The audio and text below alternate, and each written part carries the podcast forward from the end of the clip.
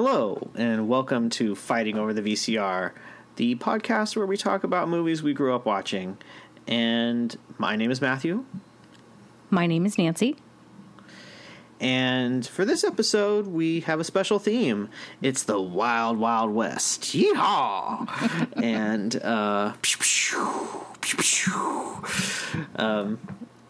And, Westerns are probably one of the largest genres for movies. There's a lot. I think everyone has a favorite Western, probably, if you've ever watched movies. Even people who don't really like Westerns can probably find a Western that they like. But we're going to talk about two Westerns. Well, three, actually, because later in the episode, I'm going to talk about the marvelous and most amazing, my favorite Western, the movie Tombstone. And Nancy's going to get us started off with one that came out about 5 years before that and then had a sequel to it. We don't know why, because as we will discuss. She's going to get us started talking about Young Guns 1 and 2.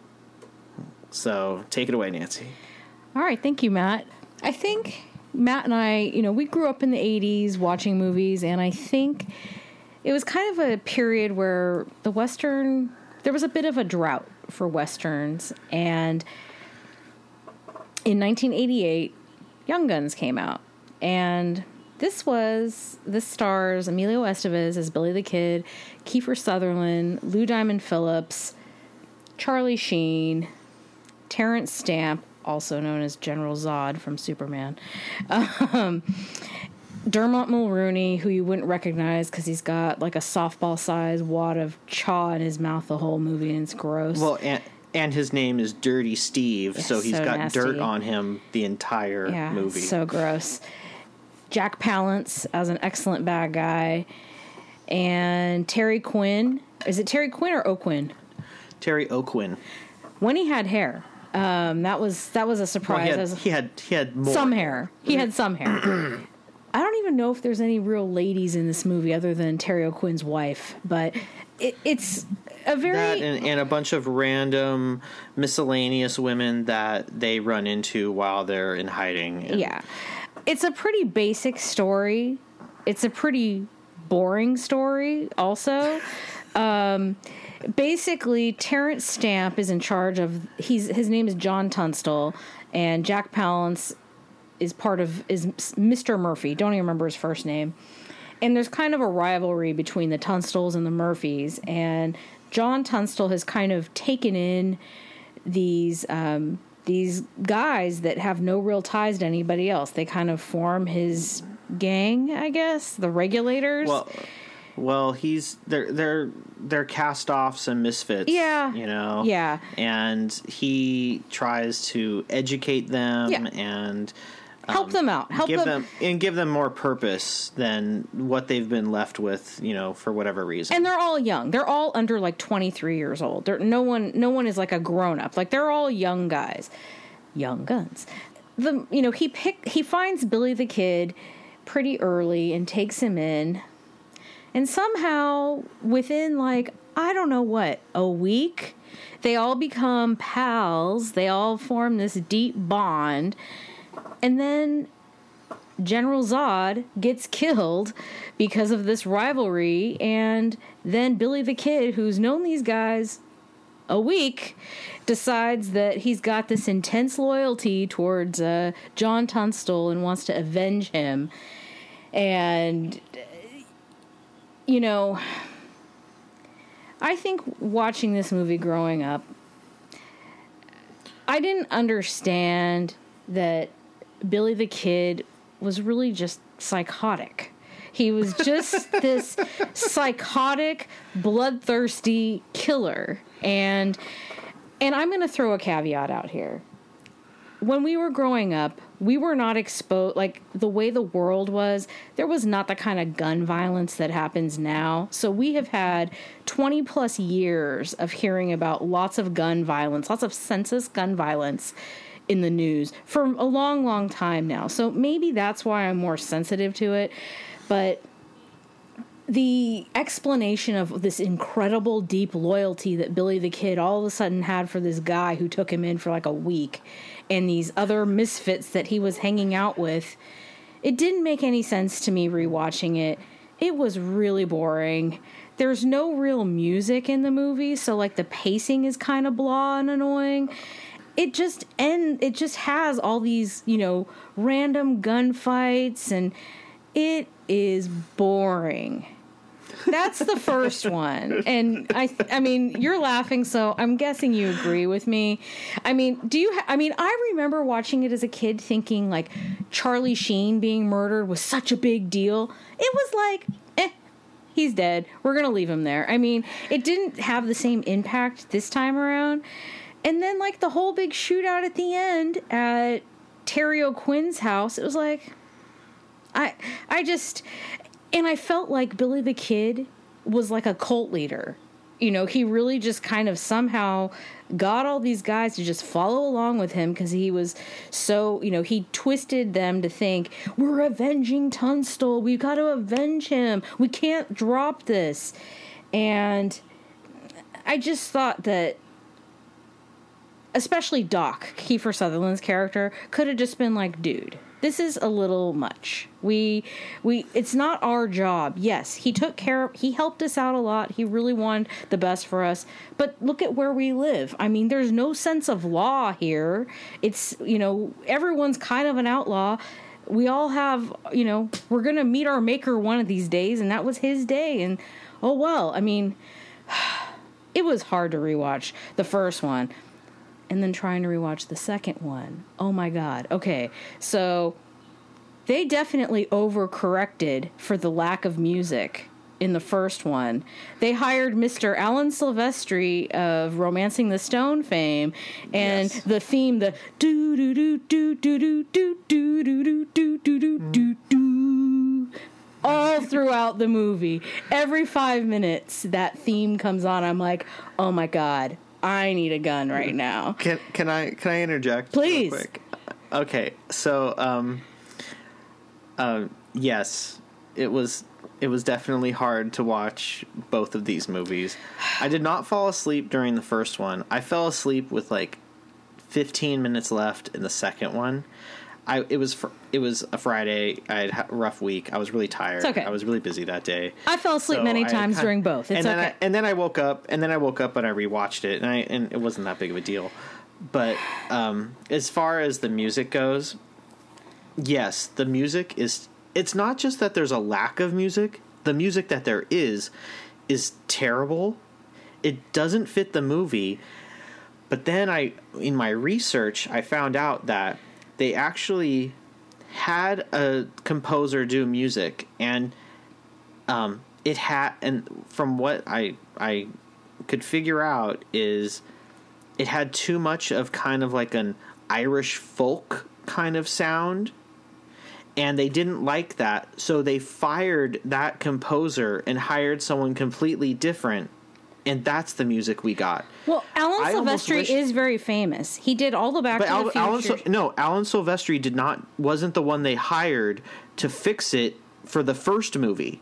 Mm. So that was just the first movie. Okay. And now I'm kind of like, wow, what was the music originally like for the first movie? Because maybe I wouldn't have been so bored. It would have like, because there just wasn't a lot of music. There was very, just it's very so limited. Important. Yeah, it's so important for pacing. Exactly. So when you get to the second movie, at least you have, you know, a running theme that, I mean, the tone of the second movie is so different than the first movie. And even the look of it, like it's a different director, it's different producers.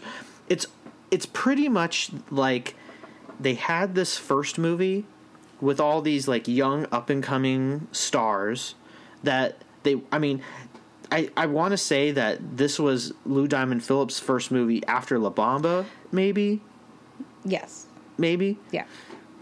And then so they were like riding this wave of like young stars. Hey, let's put them in a Western and we'll just do whatever. And then, hey, 2 years later, we'll just make a sequel to it to continue that. I want to put a pin in that and talk about that element more later, because I want to just kind of get through discussing these two. The second one, I'll say I actually did like more. And I remembered when we first talked about doing a Westerns episode, I was like, oh, let's do Young Guns and Young Guns 2. I remembered, like, I remember thinking Young Guns 2 was always better. And yes, the atrocious, like, repeating soundtrack that's just like, you know, it's like an earworm. That theme gets in your head and you can't let go of it. I didn't think it was that bad. You know what, Matt? I had to stop and start this movie several times because I kept falling asleep. So I had to keep rewinding it to like a scene where that music starts blaring. And it was like, I've now heard this 10 times in a row. I think the pace of the second movie is more interesting. I think the whole kind of hunt for Billy the Kid as a story was better. I mean, I guess you kind of need the first movie to kind of establish how crazy he is and like why he'd have this group of pals that would follow him along. And Pat Garrett's a very interesting character. I remember having so much more nostalgia for Balthazar Getty and Christian Slater being in the second one than what I really felt watching it the second time, you know.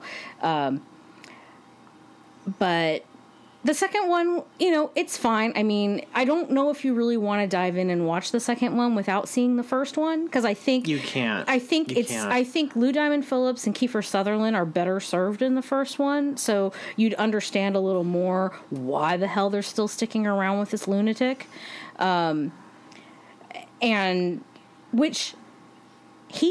So many people refer to him as crazy. I mean, Emilio Estevez brilliantly chose that maniacal laugh for Billy the Kid, which I'm glad he did, because, you know, he's crazy, and that again is. Yeah, I can't do it. That kind of laugh. Yeah, that element of his personality, like his psychosis. It really wasn't impressed upon me watching it as a kid. And I'll tell you two reasons. One, this movie makes the killers, the quote-unquote, the bad guys, the protagonists. So you naturally want to root for a protagonist. This is a different story for Tombstone when we get into later. It's a lot easier to know who to root for in Tombstone than it is in Young Guns. But also, by the time Young Guns came out and by the time we saw it, we were really familiar with all these actors. And I loved, as we've talked about, I loved Lou Diamond Phillips as Richie Valens. In fact, the very end of the Young Guns 1 talks about how Chavez E. Chavez moved to California and started working on a fruit farm. And I'm like, he started his Richie Valens, like that's like maybe Richie Valens' great-great-grandpa. Okay. You know, we'd seen Kiefer Sutherland in Lost Boys. We'd seen Emilio Estevez in Breakfast Club. And for me, in St. Elmo's Fire. We'd seen Charlie Sheen in Platoon, which both I think you and I really liked. So we were very familiar with the actors. So it was like, holy shit, this is awesome. It's not exactly the Brat Pack, but bring these guys together in a movie and see what can happen. So I think as kids watching it was like, we like all these guys. Like, these actors are great. So we want to just see them all together and see what they can do. By the time Young Guns 2 comes out just a few years later, we've got Christian Slater in this? Are you kidding me? We already know a movie we've loved him in. We saw it. We talked about Legend of Billie Jean. And for me, we haven't talked about this yet, but I loved him in Heathers. So it was almost like the casting was smart for maybe like our age group, you know, to really kind of be... These people will come and see this. These people will find this movie interesting because this is going to be a cast that will draw people in. But I don't know if I'll ever watch either of these movies again for the rest of my life. Oh my God. I mean, I haven't seen them. I mean, I haven't seen them in so many years. I mean, easily 20 plus years for both of them. But, they're just... Ugh. They're not that good. They're not. No, I mean, and I am not, you know, I enjoy Westerns. I mean, I don't think we have it on our list, but we'll probably add it on there. Like, I really like 3:10 to Yuma. That's a great Western with Russell Crowe and Christian Bale. I haven't seen that. And that's a remake. I haven't seen the original. It's great. That one. It's really great. And I've never seen, and as we've said before, I've never seen Unforgiven, which a lot of people think is amazing. It is good. But I think for that one, I think I might need to just kind of get over Clint Eastwood and with the fact that Gene Hackman and Morgan Freeman are in that. Yeah. So that might get me to watch that. But yeah, these movies were, I think you summed it up perfectly. Thank you. They were hyped because they were for our generation growing up. We had seen, they were like the hot ticket. Yeah. And we saw these in the theater. I remember seeing both of these movies in the theater because of who was in it. We were like, oh my God, this movie's going to be amazing. We know all these guys. And, you know, then we were like, oh, it was a great movie. But I mean, just think of how hard it was. Like, so in order to rewatch this, I luckily had like a burn of Young Guns 2. To watch. I bought them both. And I had to borrow Young Guns from you. Yeah. Because you can't find them easily on streaming unless you want to pay a crazy amount for them. And I'm just like, this ain't worth it. And then when I was done watching, I was like, oh, I get it. These movies are bad. No one gives a shit. I mean, again, like, I'm glad that we went through the exercise of watching them because I wanted to revisit it. Just, you know, I wanted to have my taste change. And they did. I mean, just because I like these actors, you know, I don't want to watch them in a movie that's frustrating. And also, I mean, it's complicated. I mean, this whole Billy the Kid story, he's not a hero. He's fucking crazy. And again, they say that he is crazy multiple times. And it just, like, that does not work for me anymore. I mean, I like gangster movies, which I guess could be the most similar thing to, like, Westerns that I watch in frequency. And that whole idea of, like, loyalty to a family and whatnot. And sometimes, yes, the violence in a gangster movie seems a little ridiculous. But I enjoy those more than I enjoyed this. Well, couple things in regards to your comment about the violence.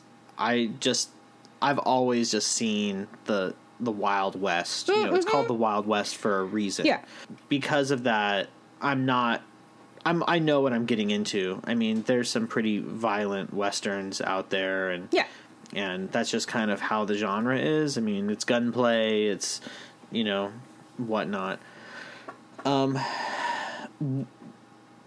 A couple notes I have here about this, just because I wanted to mention them. Other than, I mean, I think, on the other side where I always felt like the first one was better than the second one, only because I felt like this. I think growing up, I felt like the second one was forced.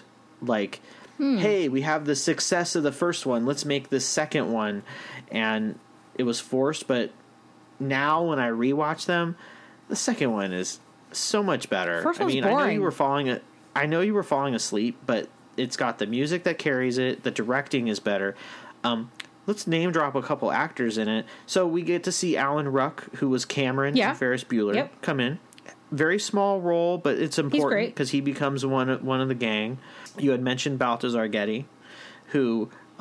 Is a kid who is kind of idolizing Billy the Kid, and I don't know, maybe I don't know if he was a real character or they made him up, but there's that aspect of it. The governor that Billy tries to cut the deal with that ends up being a trap, he looked so familiar to me, and this is in Young Guns too, and I figured out he's Herschel from The Walking Dead TV show. Oh, funny, because someone else from The Walking Dead shows up in the other movie. Right. And then, Herschel. William Peterson. Is that his name? No, William Peterson plays Pat Garrett. He's who was big for being on CSI. Yeah. And the movie Mindhunter. He plays the investigator Manhunter. What? Manhunter. He plays the investigator who's working with Hannibal Lecter, mm-hmm. And he's a great yeah. actor. He's been in a number of different things. And Charlie Sheen, I think that this was, with the exception of Platoon, this is probably like the next best thing I've seen him in. Yeah, he's very good. He's good. He's good in this. I mean, I don't want to slight the acting too much because I think that they probably did good acting wise. It's just the story is not good. Yeah. That's not my problem with the movie at all. That's not it at all. Yeah. It's just, the story's not great. Well, here's the other thing that really kind of bothered me is, we're talking about, these two Young Guns movies, and then we're talking about Tombstone. Yeah. And they're both, and we'll just count the Young Guns as like one movie. Let's just count as one movie. Yep. So we're talking about these two movies that are based on true historical events. One, Tombstone, does a very good job of trying to be accurate, and I'll talk about that later. This movie is so historically inaccurate that it makes it seem like it's just being forced. So, like, for example, there's people in these movies that die that did not die the way they do in the movie. For, like, Doc doesn't die trying to save the gang like he does in the second movie. He goes away and ends up dying in in Texas. He's married and happy, and he ends up dying in like 1930 or 1940 or something like that. He doesn't die like it is in this movie. I mean, and just stuff like that. Now, yes, Billy the Kid was real. The whole thing in the first movie is called the Lincoln County War, that happens between them because it's in Lincoln County in New Mexico. Mm-hmm. And then I think in the second movie, they're kind of basing it off of like the Santa Fe River War because the governor and James Colburn's character, when they hire Pat Garrett, mm-hmm.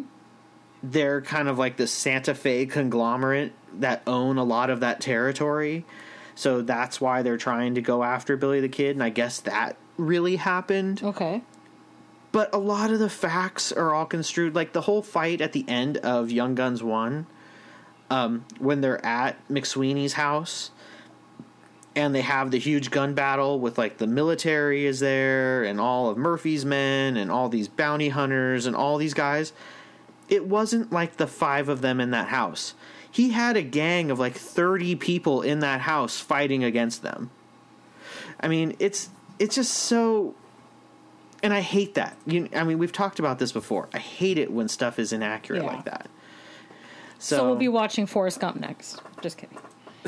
Maybe someday. Maybe. Right. So the whole fact that it's historically inaccurate drives me crazy, and I think that becomes like one of the bigger problems I have with this movie is that you're trying to like sell the fact that like, hey, you're learning about Billy the Kid, and to the point where they even like have like little things like stuff that happened to them after the events of this movie and blah, blah, blah, blah, and ends up being bullshit.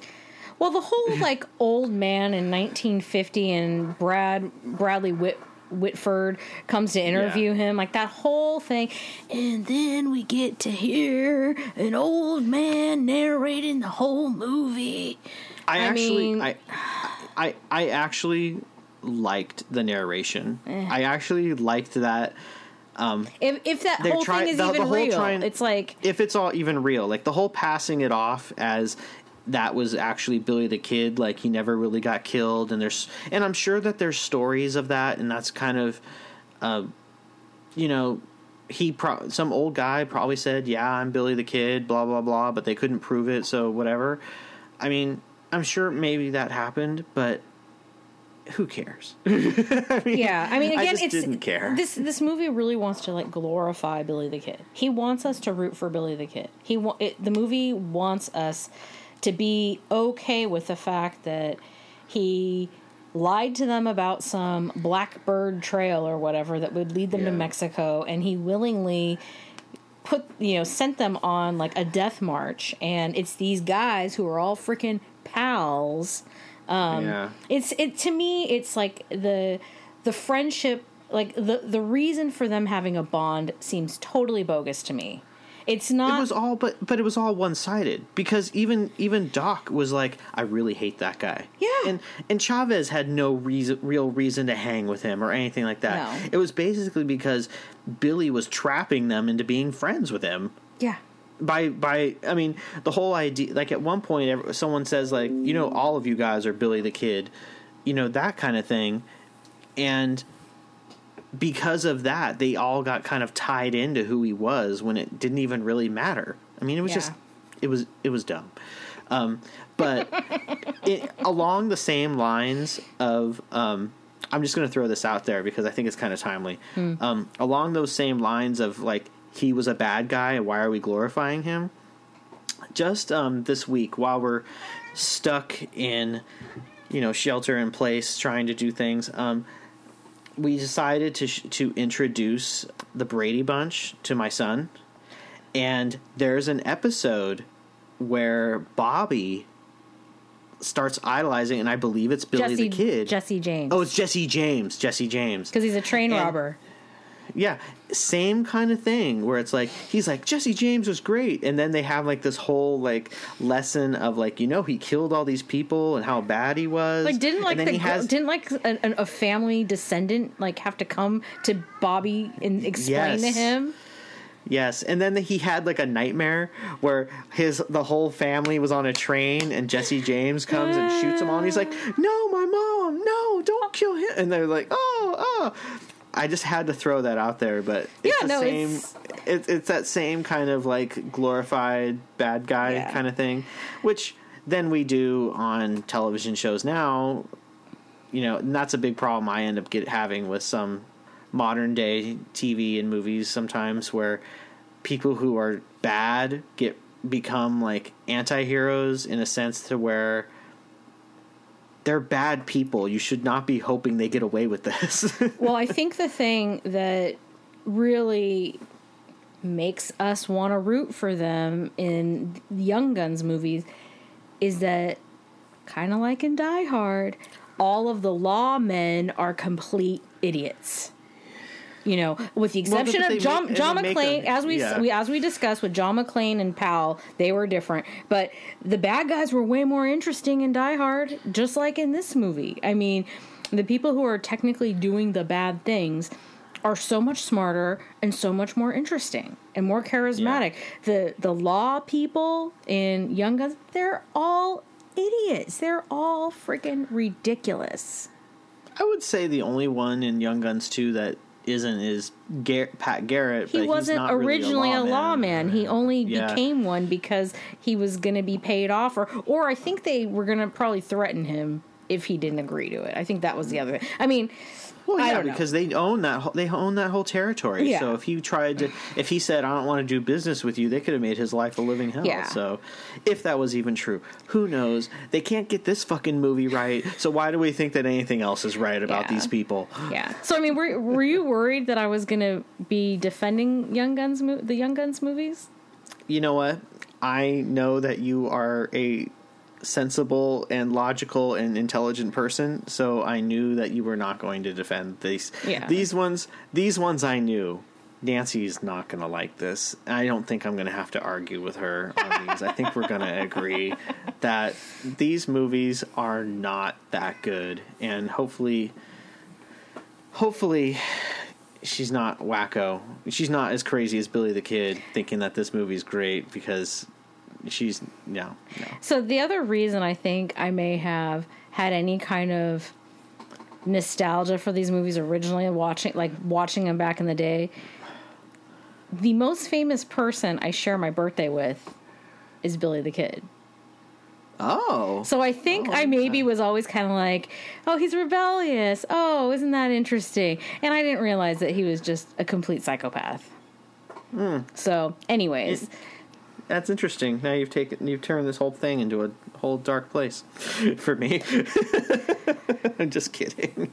Well, the other thing so before we move over to the next movie, the other thing watching Young Guns I kept thinking about too, especially because, you know, again, as everybody knows, we're still in the COVID-19 madness, not leaving our houses, not able to spend time with people who we don't directly live with, that whole fun situation. You know, there are plenty of people who aren't believing that this is actually a real thing that we need to be worried about, and they're out there angry and protesting. And, you know, I feel like some of these people are similar to, like, extreme gun rights people. And I kept thinking, like, you know what? Nancy, some of these protests that are happening, people are bringing guns to them. Well, I feel like when I was watching Young Guns in particular, it's like, you know what? All of these intense gun rights people, not like the casual Second Amendment people, but like people who are just like, they have bunkers and stuff built for guns and things. They would have been so much better off living in the Wild West. Like, that is the time period that would have been more suited to their kind of sensibilities, I think, because there was no law. There was no real law. Or the law was so quick to act, like, oh, you stole that man's horse, you're getting hung. I mean, just, there was no real, like, system of justice, it seemed like, back then. So, you know, just randomly killing people over small petty things, just whatever. So, well, I think that might be an excellent transition into our next movie. Yeah. So now that I've totally badmouthed Young Guns for the last half hour or so, why don't we talk about a more interesting movie that we both enjoyed a lot more? Oh, yes. So, yeah, good transition time now to talk about a movie that I think is definitely my favorite Western. The Western genre is not something I really gravitate towards. It's something that, you know, if I'm really interested in a story or hear someone, or there's a good actor in it or something like that, I'll watch it, but I don't really gravitate towards it. I think the last Western that I watched that was newer was the remake of True Grit that came out umpteen years ago with Matt Damon and Jeff Bridges, thank you. They were good. I enjoyed that. I don't like the female actress at all. I've seen her in other things too. She bugs me. Oh. Well. But you're right. Matt Damon and Jeff Bridges are great. Yeah, they're great. So Tombstone came out in 1993. I saw it in the theater. As far as I'm concerned, this movie rules. I mean, it's my favorite Western. I can put it on at any point in the movie, at any time, and just, I love watching this movie. You've got great acting from a fucking cast that just kicks ass. A chubby Billy Bob Thornton. You got Kurt Russell as Wyatt Earp, Val Kilmer as Doc Holliday. You got Sam Elliott, Bill Paxton, Powers Booth in an amazing role. Michael Biehn, Billy Zane, Dana Delaney, Terry O'Quinn in another Western. Thomas Hayden Church, John Corbett, Jason Priestley. I mean, it goes on and on. With the exception of a few of those names, I mean, these are people who appear in movies and then they just steal it in this movie. They're just so good. You forgot, like, the old grizzled Charlton Heston. This is the only movie with Charlton Heston that I think I'll like and watch, because and his part in it is not huge. Tiny. But even in this movie, I was like, he gets a pass because of this movie. I'll give him a pass for this one because I'm not a fan of Charlton Heston. But, man, this movie, Tombstone, is about Wyatt Earp coming to Tombstone with his family. He meets up with his family to get out of the law life and start to become businessmen. Tombstone is a town in Arizona that starts out as like a silver mining camp and then just booms, And this is all stuff you can get from the movie, and if you look it up, it's actually true, not like that other piece of crap that we just talked about. Sorry. The comparison is it's not just night and day. It's like light years, in difference. And the dialogue is great for all the characters. And a lot of people point out the dialogue for Val Kilmer as Doc Holliday just because he has so many great lines. Mm-hmm. And it's just his swagger. He's got this Southern Louisiana swagger to him, and his clamminess through the whole movie. Well, he's also got and they even say like that he moved out west from the South, the muggy South, out west to the drier climate of Arizona because of his tuberculosis. Yeah. And I'm like, wow, that's okay. But his whole role in this is because he is friends with Wyatt Earp. And from my research, I found out that because they even talk. I watched the DVD commentary.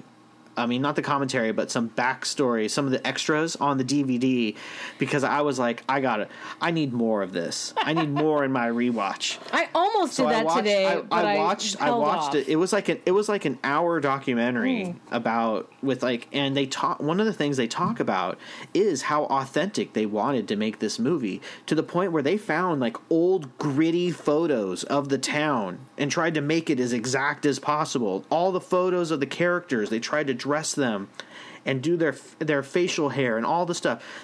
They did everything they could to make this as historically accurate. In the documentary, they show Catherine Hardwick, who she did all the production design, who also did the movie Thrashin' that we talked about. She did the production design on that. So they tried to make this movie as historically accurate as possible, down to the point of when they had the fight at the OK Corral, how that all played out. Now, there was some ad-libbing in it a little bit, but not to the point where it changed the whole history of it, like in Young Guns. Little things like Val Kilmer whistling as they walked to the OK Corral. He did that on his own. Like the wink he gives that starts the whole shootout. There's conflicting stories of whether he actually did that or not. Mm. But throw that in there to make the story a little better. I'll give that a pass because everything else is so good. But man, this movie, there's so many great things about it. I could go on and on. I don't want to ruin the whole movie. Oh no, this is a spoiler zone. We can talk about it freely. This movie came out 27 years ago, Matt. But the fact that this is one of those things, too, where there isn't really a spoiler because you could get a history book and read it. And that's, I think, one of the great things about this movie is if you wanted to know about the shootout at the OK Corral, you could there's been other movies made of it.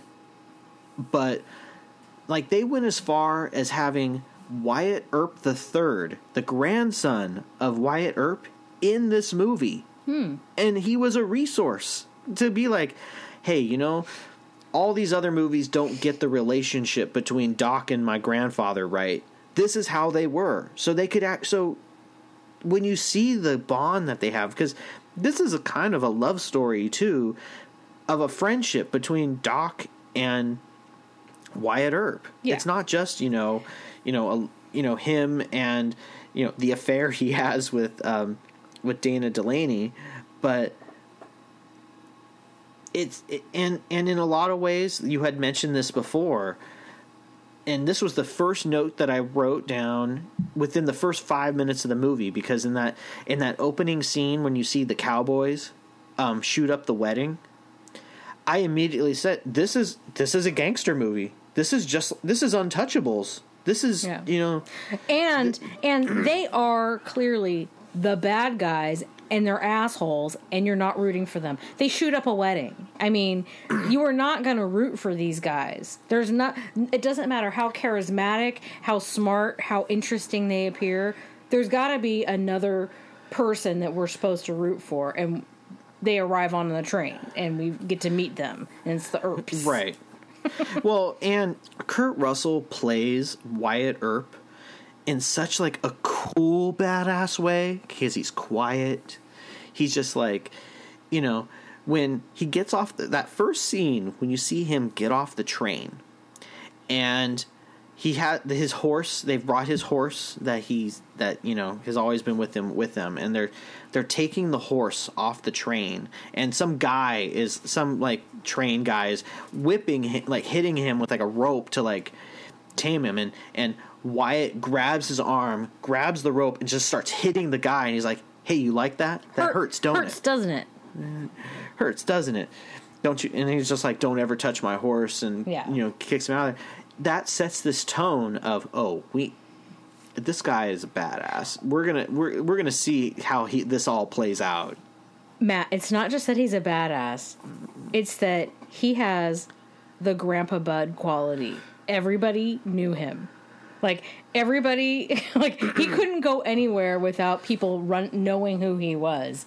And well, he had already made a name for himself in Kansas City, and that was so interesting. He already had a history, and people knew who he was because of he had a reputation, and the fact that he had this reputation as this tough, fair lawman.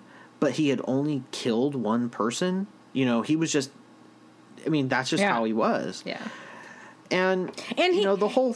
I'm sorry. And he was trying to leave that life behind. Like, the whole premise of the movie is, I don't want to do this anymore. I've done it my whole life.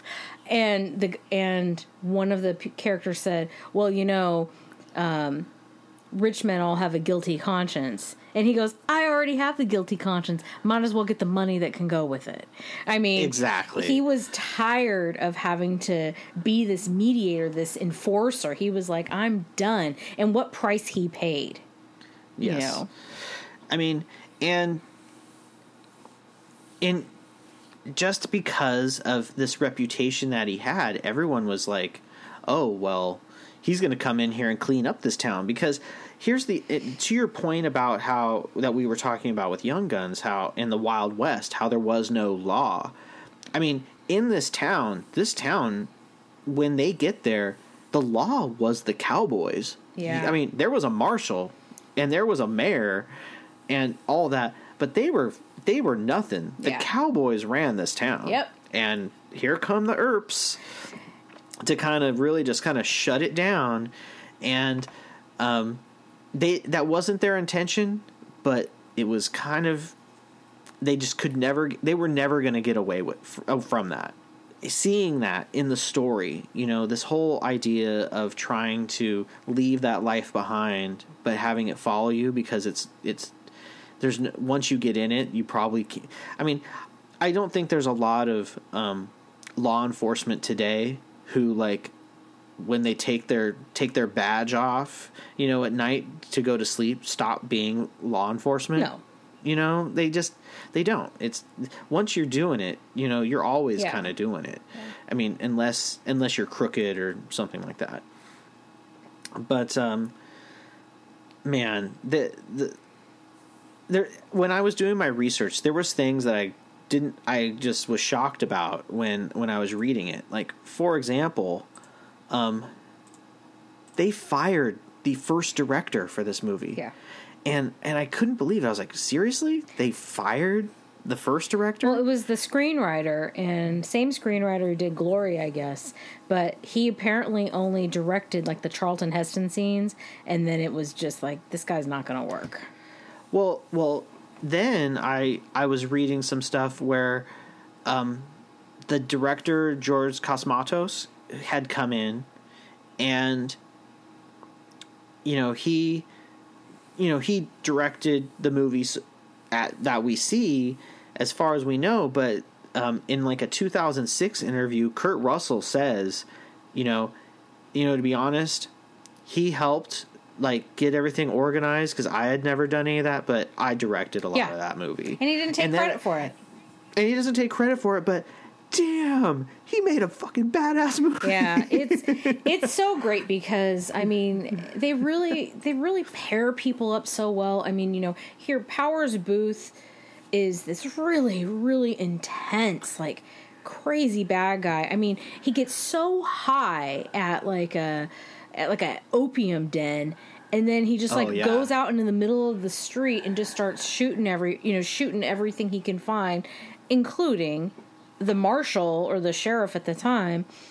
And, you know, he and Kurt Russell are like a really good pair. And then you've got the two most charismatic characters, in my opinion, Johnny Ringo and Doc Holliday, really being kind of paired up as with Val Kilmer and Michael Biehn. Yes, like they really are adversaries, and it's so good.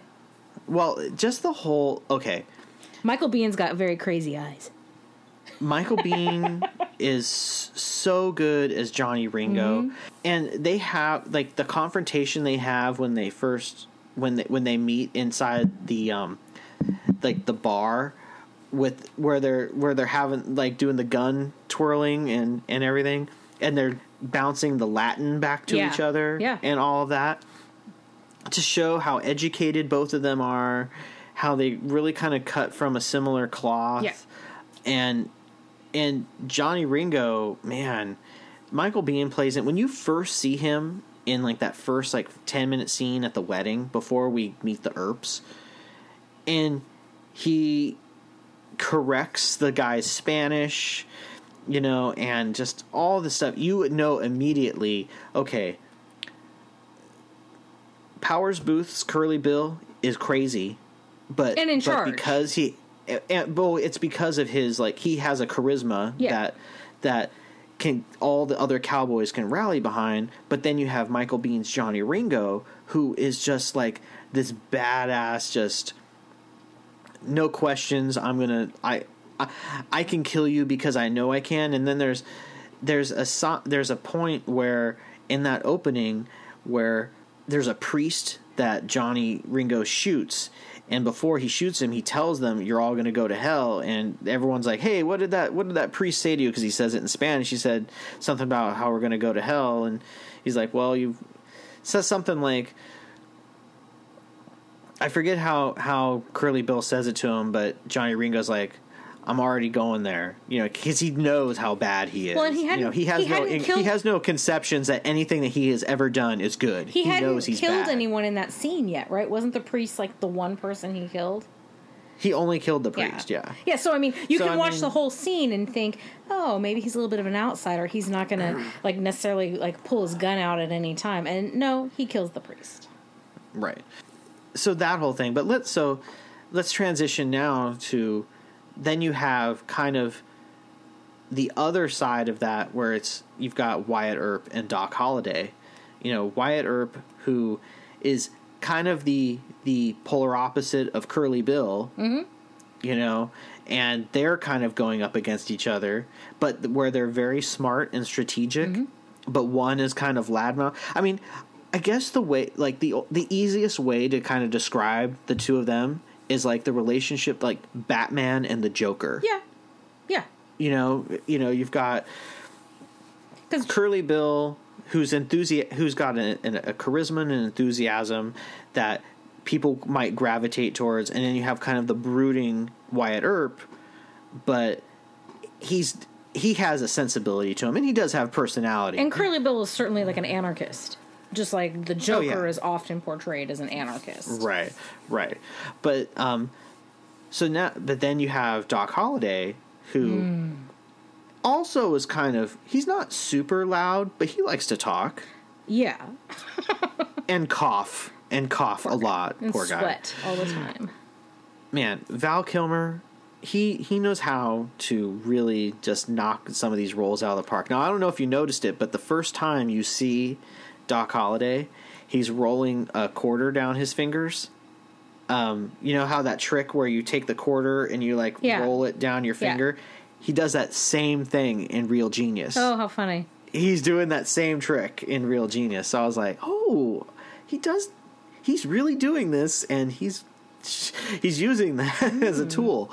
But he's got some of the best lines, and one of the lines. Is he your favorite character? You know what? It's really hard because there are things about different people. I mean, I really like Kurt Russell as Wyatt Earp in this, and I really like Doc Holliday. I'm going to have to say it's probably Doc Holliday in this, just because of he adds a wit and a humor. And can I please tell you why it's not going to be Wyatt Earp for me? Sure. I don't really buy the whole relationship with Dana Delaney's character. I feel that some... Oh, I do. I understand why that's there, and apparently it's real. You know, like they say, I mean, unless they fabricated for the movie, it sounds like they did get married and they were together all these years afterwards. But They were. I was kind of like, through some of their scenes, and I found them kind of... a bit exhausting, so it pulled me out of the movie. And you know me, I love romances, so it just some of the stuff felt a little awkward, or just stress. I don't know. Maybe it's because she didn't seem like she's from that time at all, and I don't know if it was just they could have cast someone different and it would have felt more accurate, or I don't know. Like that part of the movie was a challenge for me, so everything that Val Kilmer did, I was on board with. Like, every scene he was in, I was, like, watching what he was doing, so... Well, we'll talk about Josephine Marcus in a second, but I agree with you. Like, Val Kilmer knocks out of the park as Doc Holliday, and from so many lines that he has that you can, you know, I'm your Huckleberry, you know, there's that. And then there's a great line that is very, very timely for right now where he's introduced to the marshal, to the marshal of the town or the county or whatever. And he says to him, "Forgive me if I don't shake hands." Because he's an outlaw. Because he's an outlaw. I mean, he's a gambler and he robs people. He's not. Is he technically a card cheat? Yeah, I mean, I think the problem isn't that just that he cheats. It's that he's smart. So even when he's winning legitimately, people get pissed at him and then he robs them. You know, he at the very beginning when you first meet him, he's gambling with some people. They think he's cheating. He puts his guns on the table like he's not going to do anything. The guy goes after him. He stabs him with a knife. Probably doesn't kill him. He probably just stabs him. And then he doesn't just take his money that he won. Yeah. He takes all the money from the whole place and then leaves. I guess in that sense, it's a different kind of anti-hero, you know, that we're looking at, where you actually root for Doc Holliday because of the personality that he is. And I don't necessarily... We're walking a thin line there when we're comparing. We can also say that Wyatt Earp being friends with him vouches for his character. I mean, if Wyatt Earp wasn't such good friends with him, and Doc Holliday says, "I don't have any other friends." Like, Wyatt Earp is his only friend, and that's why even he pulls himself out of his, like, deathbed to help him versus Ringo. I don't even know if I could pick a single scene that's my favorite, but I think it's the death scene. Like him and his deathbed towards the end, like his whole speech to Wyatt Earp is just so good. It was so good. I mean, it was sad. I mean, I felt so bad. It's so well acted, just the whole thing. If you don't buy, like with Young Guns, you're watching it going, "Oh, that's Lou Diamond Phillips playing this character." In this movie, you're like, "Oh, that's Doc Holliday." You forget that's Val Kilmer. Yeah. I mean, he steals the show. He steals the show in a lot of parts.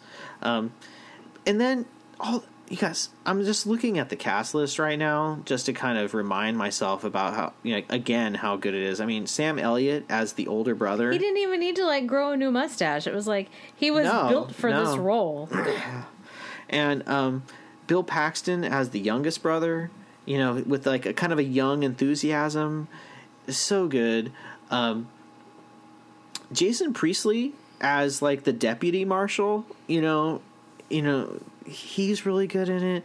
Another character that I forgot to mention earlier, Michael Rooker, who, you know, shows up in a ton of things, and he was in the first couple seasons of Walking Dead, and most famously now as Yondu in the Guardians of the Galaxy movies. Yondu. Even his role in this as kind of he was a cowboy that leaves being a cowboy to help Wyatt Earp because they were friends. Well, that kind of thing. He finally saw that the cowboys crossed lines. Like he and two other guys, the fact that they were going to impersonate somebody and then barge into a home and shoot all the women or attempt to, that was a line. Yeah. That was a line too far for him. And then, like you mentioned before, Billy Bob Thornton. I mean, this is before Billy Bob Thornton did Sling Blade and really his career kind of really skyrocketed. But he's so great as the gambler who is just an asshole loudmouth. He's the dealer. He's the dealer. Well, yeah, and just oh my gosh, just crazy how the collection of people they put together for this is. So you don't have an issue with Dana Delaney? I don't. And one of the things that in my research I found out was, she talks about how her family is rich. Mm-hmm. She's from San Francisco. Oh. Her character is from San Francisco. And I was just like, holy shit, okay. And it makes kind of sense. There's kind of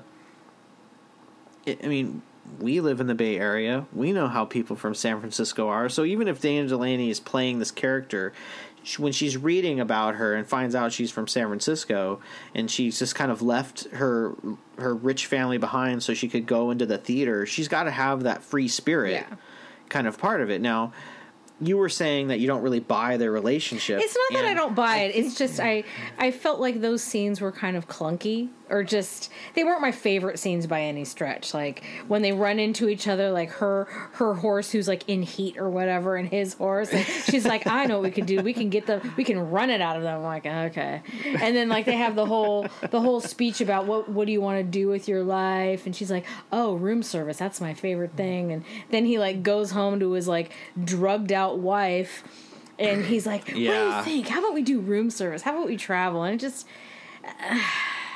I kept having a challenge of understanding, did they know each other before? Is that what this whole chemistry is? No, and it turns out no. It was a love at first sight. And it was just love at first sight. I mean, of course, I'm not going to diss the movie for doing this, but when we first see her, she walks out of the stagecoach, and she's got this amazing lighting all around her.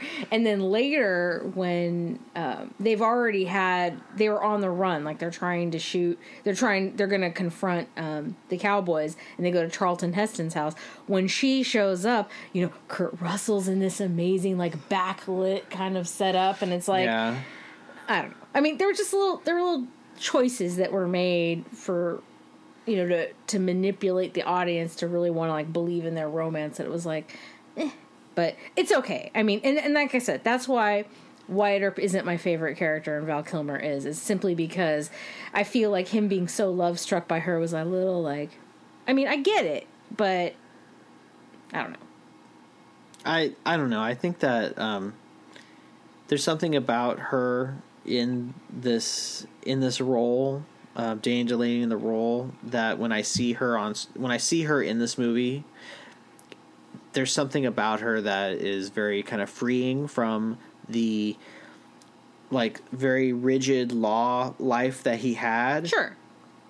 That I think made him attracted to her, and they even drop a couple lines about how when they ask him about where'd you meet Maddie, his wife.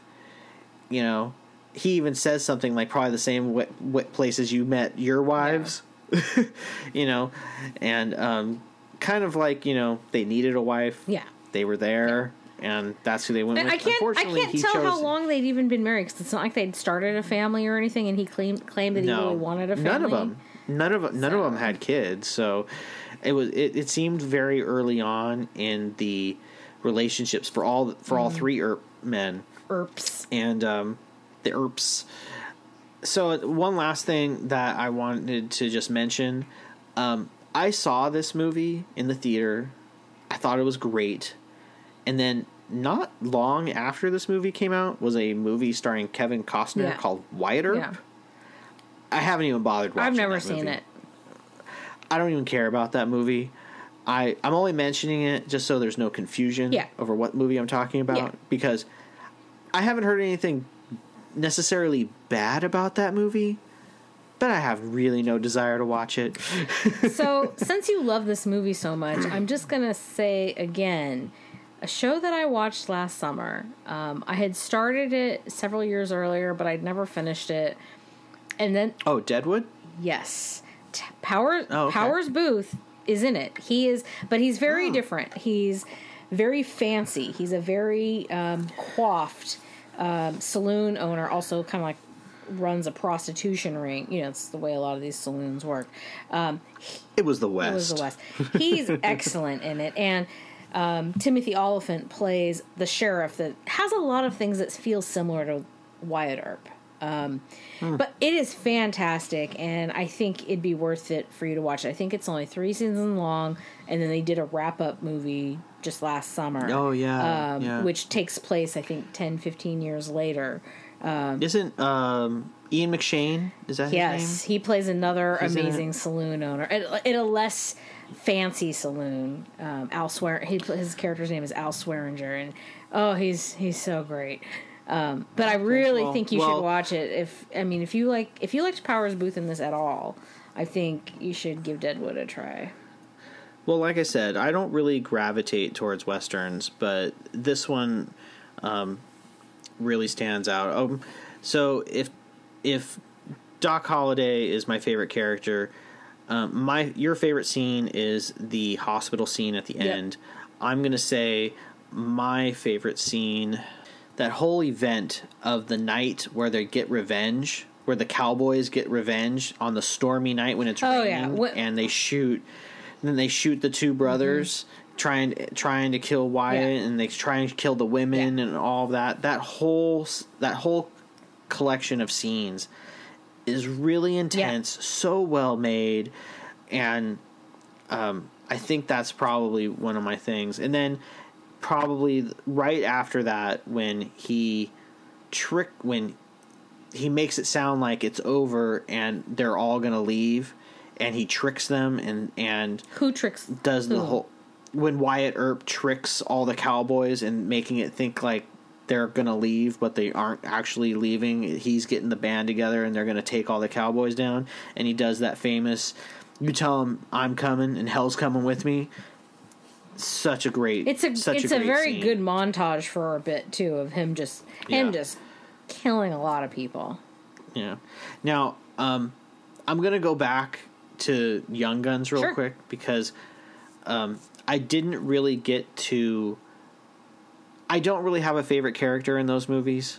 I have a favorite scene, but my favorite scene is a really shallow scene, because especially in comparison to anything in Tombstone, is I think my favorite scene is when Jane Greathouse, they're about to burn down her whorehouse, and she decides to walk out and get on her horse naked. That's the best scene. I mean, that's how lowbrow I'm going with that. Okay, so my favorite scene is when there's potential.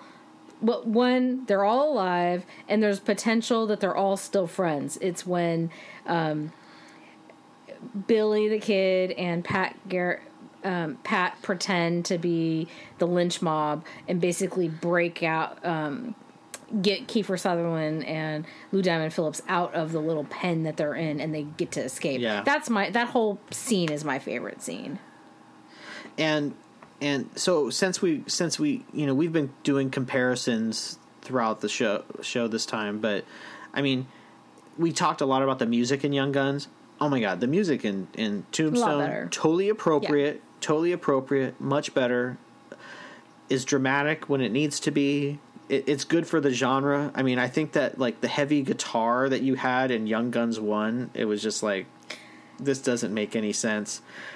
And then they go and get Jon Bon Jovi to make a song for Young Guns 2, which actually was probably the best thing to come out of that movie, and I don't even like Jon Bon Jovi. I do, and I did it. I especially did it at the time, and I thought I think "Blades of Glory" is one of a great song of his. So that's probably another reason why I liked this movie so much back then was because and then "Blades of Glory" shows up at the end. But yeah. So I mean, so we definitely have two movies that we grew up watching that we really kind of got into that just do not really hold up, and I think kind of played into our enthusiasm for that time. And then you have a movie like Tombstone that this movie can be watched 50 years later and will still be a great Western. I mean, there's, like I said, I don't gravitate towards Westerns. Like Unforgiven, because that won awards, that's going to be a movie that people are going to be like, that's a timeless Western for the 90s. But I think that this one I would put in that same league. I mean, it didn't win a bunch of awards or anything like that, but it is that day. I think it shows up on a lot of people's, like if a lot of people have a top 10 best Westerns list, Tombstone's usually on it. It's pretty impossible to not include Tombstone on there. And like I said, it's made me kind of interested to check out other movies about the whole shootout, the OK Corral. Mm. But then I'm like, I think about it for like 2 seconds, then I'm like, I don't give a shit. I want to Tombstone's it. I'm good with that. I don't have time to go through the backlog of OK Corral pictures. But, I do want to just really heighten the fact though. I don't regret that we rewatched either Young Guns movies. I'm glad we did because I really wanted to kind of go back and revisit, movies that I did like as a young person and see did they still hold up, and they don't. But then really kind of think about what changed. Where was I back then versus now, and why don't they have the same meaning for me 32 years later? Yeah. Well, and I remember, when these would be on TV, we would watch them. I mean, it wasn't like we watched them that time, thought they were amazing, never watched them again. It's just that we probably haven't watched them since the 90s, and at that point, it's like, our lives have changed. Movies have changed. There's been better Westerns that have come out. We can also look at that and just be like, like Emilio Estevez's kind of mullet that he has in the second one. I'm just kind of like, that's not, none of this is right. I mean, we really loved those actors, and it was great to see them in something. And for us, I mean, we hadn't had, at those ages, it's not like we'd had tons of years of movie watching and knew where else to see these guys, so that they threw them all together in one movie. I mean, great, but it doesn't hold up. And that's okay. I mean, not everything's going to. No, but Tombstone, I mean, good acting, great cast, good directing, great story, great production, great story. I mean, those are the things that make movies that last, and here you go. Yep. And more historically accurate, right, Matt? Thank God. I mean, I'm sure I understand taking liberties, to make a compelling movie, because there are tickets to be sold, but there's also a matter of completely changing history where you're killing people that don't die, or, especially when they've not just survived, but lived long past those events. I'm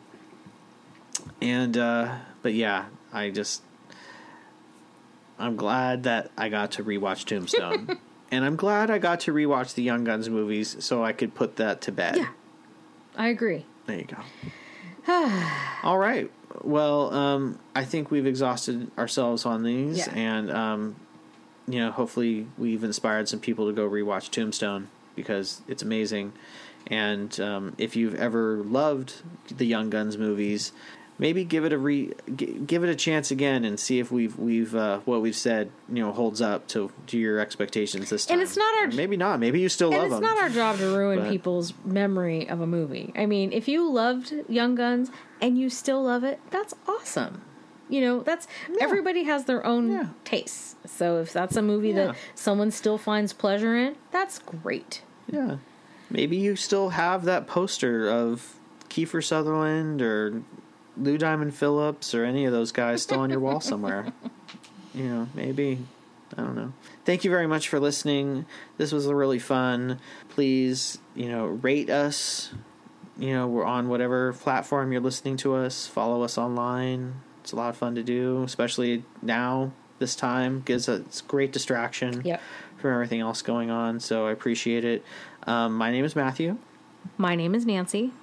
And this is Fighting Over the VCR. Thank you very much. Thank you.